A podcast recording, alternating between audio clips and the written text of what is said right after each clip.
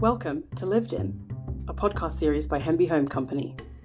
Lived In is all about interior styling for the ordinary home. If you live in an ordinary house on an average street and you love design, this podcast is for you. Many of us long to infuse the places in which we dwell with both style and livability. But we also have to stick to realistic budgets. What does it look like to live in a space that transitions with you as life does? How do you build equity while creating a space that truly feels like home? And what can you do to make a space yours when it doesn't belong to you? Join me, Femi Koz, a realtor, content manager, and interior advisor, and let's find out. Happy New Year, everyone. Welcome to season two. I have missed doing this. It's been strange not to be checking in and chit chatting about interiors but I was grateful for the break. I'm not going to lie to you, as much as I try to plan for this very first episode, I am somewhat winging it today. Never 100% winging it, just somewhat. Last year, my goal with the podcast was honestly just to start. And there are a lot of challenges that come with that when you're someone like me, someone who wants things to be perfect upon first pass and first go, so that they can be proud of what they're putting out there, you know, in the proverbial there space. so, one of the biggest challenges was obviously getting started, but then one of the biggest achievements for me was really just doing it and making the podcast happen. And then also testing things, figuring out what formats work, what content people really resonate with, how interviews should work, that kind of thing. So this year, now that we've arrived in the future, I do have somewhat of a goal for the podcast beyond just keeping it going. But that is that is a goal. Um, I really want to interview more people who are living in beautiful spaces that they are proud of, whether those are small spaces or big ones, and whether they are here in the US or elsewhere.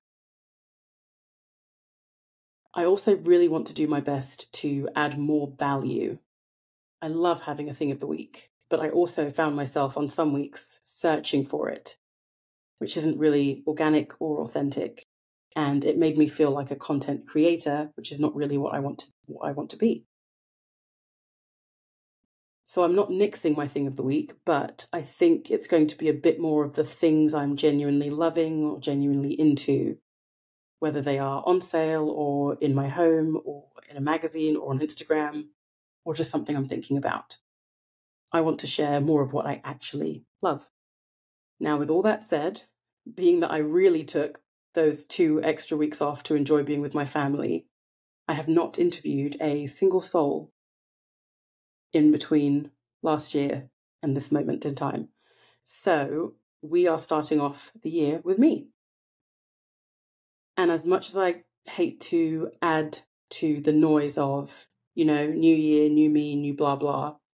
I think starting a new year with some intention, or a new week with some intention, or a new day can be really helpful. So, as I was planning for this episode, I wanted to focus on some of the things that are relevant to all of us and good for all of us to think about as we begin the new year.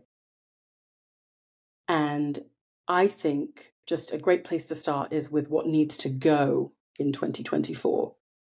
I've seen a lot of people talking about ins and outs. And I like to think I'm rebellious when it comes to trends, so I don't like following the crowd.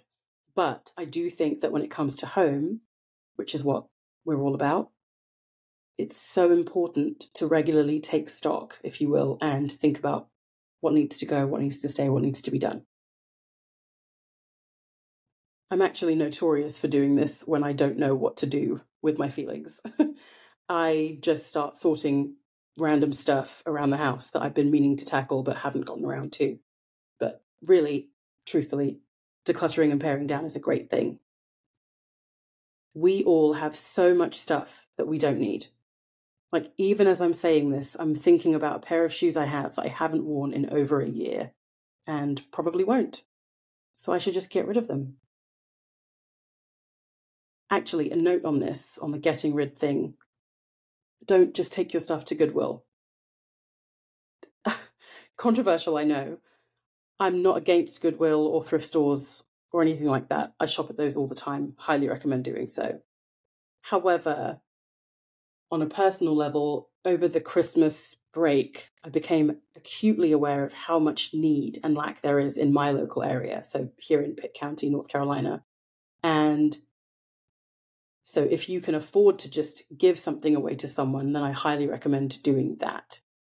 Where I live, there are local buy nothing groups on Facebook where people either post about something they need or something they're giving away. And I just love the idea that I'm passing on something that I truly don't need to someone else who really does. So, all of that to say, declutter. That's number one. Number two, in terms of things we should be thinking about for 2024, or just as we start the new year, or new week, new day, whatever it is, I think we all do this to a certain extent, but it stays in our heads, and so it never actually makes it out into reality. And that is to take note of what is not working. So, for example, in our house, we have a guest bedroom, which is also the office. And in theory, it works. You know, when we have guests, we can put the bed in here, no problem, there's room. However, the desk that I bought is a standing desk and it's really deep. I don't think I'd fully understood how deep it was when I ordered it, which is really stupid. Double check measurements, think about things, tape it out. I'm all about that. But my initial plan with it was when when we have guests, I'll put it in the closet in the in the bedroom. And no one will be, you know, people will be none the wiser that it's in there and they'll have all the space and it will feel like a guest room. Well, what's ended up happening is because it's too deep, it stays in the room. And it's such a big desk that, yes, it's got useful space for people to put things on, but it's kind of an eyesore in the room. It takes up too much space for the room to feel like a guest room. And then it just feels like there's a lot of different furniture shoved into a room. And so that's not working. And so one of the first things I'm doing this year is selling my standing desk because I want a desk that is small enough that could double as a side table when we have guests. And I want the room to feel like a guest room, not an office come guest room or a guest room come office. So think about what's not working. You notice it every day, but if you are like me, you don't sit and spend enough time thinking about it so that you can fix it. It's a simple fix most of the time. So here's my challenge open up your notes app on your phone, title it not working or whatever you want to call it, and every time you hit a pain point or a pinch point, write it down. This helps you isolate the things that don't work and begin coming up with game plans for them. And I really believe that once you write it down, you just intrinsically know what you need to tackle. It somehow just moves to a different place in your brain where you're actually able to figure out some real workable solutions. Welcome to my thing of the week, guys. As I mentioned, I'm shifting gears a little bit on the thing of the week. So I'm not just showing you things you can buy all the time, as fun as that is, because I don't want to encourage you to spend unnecessarily. And I want to be able to share things that I actually care about. So this week, my thing of the week is not so much a thing as it is a question. um, so, you're probably aware that pretty much every decade has some sort of design obsession. You know, we had the, we actually still have it, but the split height kitchen countertops on an awkward angle, the floral wallpaper, which is coming back, by the way, green, blue, and red carpet, just any colored carpet in the worst texture possible popcorn ceilings and textured walls. Side note, I will never understand the desire for a textured wall. Why? Why? Why? Continuing though, sunken living rooms, mirrored walls, seashell sinks, glass bricks, um, I will stop because the show must go on. I cannot continue on this list. But essentially, I've been wondering what is that for our generation? And I've sat and I've pondered this and I've jotted things down. So here's my list. The first one I seriously thought about was peel and stick everything. And I'm not against peel and stick anything, but it is for sure going to be the thing that, you know, in a decade, two decades' time, everyone will be like, oh, it's peel and stick, in the same way that we've done that about linoleum floors and seashell sinks and all that jazz. I also thought about barn doors. So, listen, please don't send hate mail, but I do not like barn doors. The ones that slide, anyway, don't like those. They're basically never actually in a barn. So, is it really a barn door or is it just like a pretending barn door? I don't know. But they're never actually in a barn.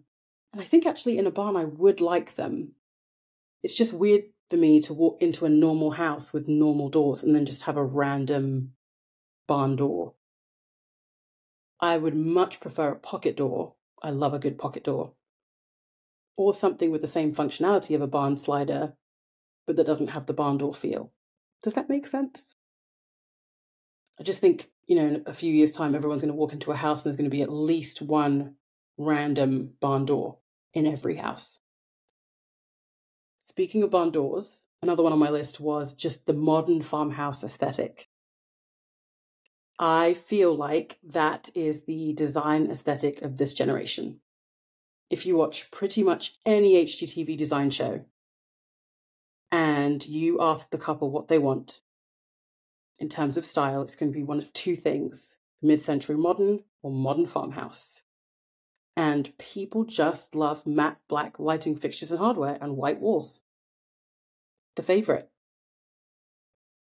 And random chickens. I feel like that's a staple in modern farmhouse design. It's like chicken inspired things or chicken art. Anyway, I think boho design could have been the modern farmhouse, but it's really faded out and it was it was the predecessor to the modern farmhouse aesthetic. Okay, one more now that I've offended everybody. And then we'll get back to the episode. Subway tile. Need I say more? Truly, though, I wish I could find statistics on this. And they're probably out there somewhere. But I think it's fair to say that probably one in every seven to 10 houses has white subway tile somewhere in it in the kitchen or in the bathroom. It's somewhere in one in every seven to 10 houses in America. I say this with confidence. People just love it. Like, truly obsessed. When we did our kitchen, which I still need to take photos of, but when you live in it, it's really hard to actually see it because there's just so much stuff everywhere all the time. Really, the only time I could take pictures is right after the cleaners come. um, but when we were redoing our kitchen, we could have done subway tile. It's cheap, it's everywhere. People seem to love it. But again, like I said earlier, I don't like doing what everyone else is doing or liking exactly what everyone else is liking. I like liking things that I like because apparently I'm a snob. Um, and so we did not do that. We did a four by four, I think, tile in our kitchen, and I love it. But anyway, I'm very curious. What do you guys think our generation's obsession is, design obsession is, and will be the thing that, you know, two decades from now, people will say, oh my gosh, every house has this. Let me know. All right, let's get back to the episode.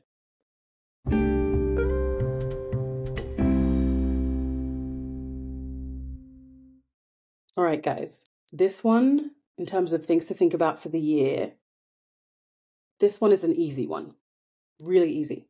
Requires your phone or your camera, if people have separate cameras. Some people do. Take more photos of your space. One of my favorite things about the design work that I do is helping people reimagine their spaces and see them in a different light. When you live in a space, it's really easy to stop seeing it as it truly is. It gets cluttered, or buried under things, and you just stop seeing it as it truly is. But when you take photos, I believe that this helps you view your space more critically and more objectively so you can see it as other people see it, which is how it really is.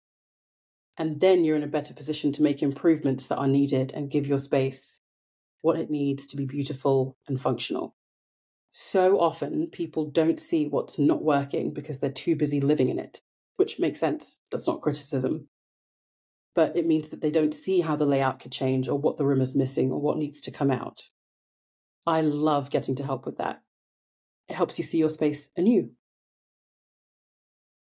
One of the fun things about doing this is I regularly take photos of my space and then I look at the picture and I immediately see what's wrong and I go and fix it. But then I never end up posting the photos. So I'm working on that as well for 2024. But yes, take more pictures of your space. Okay, the last one for this episode, the last little tip, if you will. I had to talk about real estate. It's my job. um, I'm going to keep it short and sweet though ish, ish. If you've been listening for a while, you know what my short and sweet is, and it's not short. I don't even know if it's sweet. It's somewhere in there. But essentially, it boils down to plotting your moves. Plot your moves for real estate in 2024. If you are renting, would you like to continue? Or in an ideal world, would you buy something and build some equity? You have to at least consider it to get there and with tax season coming up, if you're set to get money back, that's the money that could go towards a deposit or go towards closing costs. Think about that. And even if you say to yourself, well, with that money, I'm not quite ready to buy, I'm still not going to have enough, blah, blah, blah. Take that money and put it in a in a CD. Those are great. It's locked away, you can't mess with it. You get decent interest return on it. And then next year when you are ready, you've got the savings set aside and you haven't messed with them. It's a great, great way to take care of that. If you are pregnant or planning to be, or if you're downsizing, or if you have a kid going to college, or if you're going to need to move out soon, all of these are changes in circumstances that could necessitate selling a home. So, even if you're not quite at the point where you're ready to sell the house, you can start getting it ready for sale. Make a list of projects that you've been putting off, and then reach out to me before you do them so I can tell you if they're worth it or not. And then I can help you list your house for sale. But truthfully, plot your moves. We bought the house that we're in now last year, and one of the things that we discussed before we even moved in was well, we want to redo the kitchen countertops. We hadn't even talked about the bathroom. And then we started living in the house and we were like, oh, the bathroom is an issue. And a top priority for us was let's do the things that we said we're going to do for our house because we really want to maximize our value.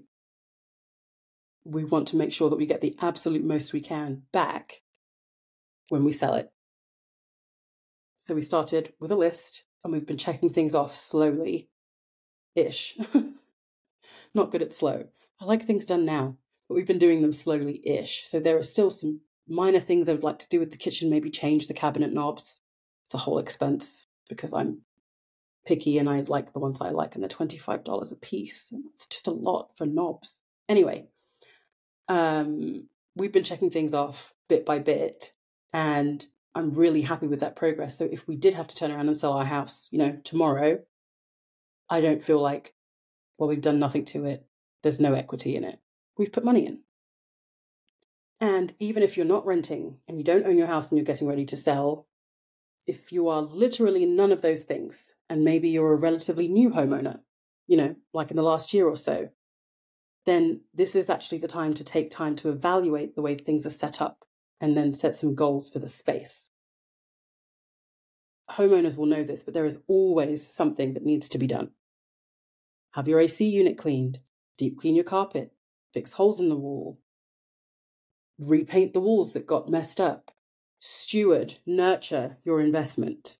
It is always worth taking care of what you have. One, so you can enjoy it. Two, because when you take care of something, it lasts longer, it does better. It's the same with car and putting oil in, it's that kind of thing. And three, because kind of like I said just a minute ago because you really just don't know when you're going to need to move.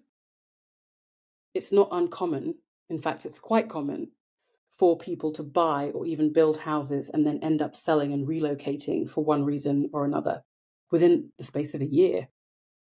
So don't get caught off guard. Don't put things off. Prioritize them and check off the list. All right, I'm done with the list. These are the things I'm thinking about as the year kicks off, and I'm very curious about what your thoughts about your home are. All right, guys, that is the end of the very first episode of the year. I will be back in two weeks' time. I already know what I'm talking about, and I'm excited. I think it's going to challenge some of you, or you're going to get mad at me, and I like those. Both of those are great. Um, and I am working on some interviews for the year, so I'm excited about those as well. But thank you so much for joining me. I hope that 2024 is off to a great start for you. And if it's not, I hope that it picks up. And we will be back in two weeks for another one. Bye, guys.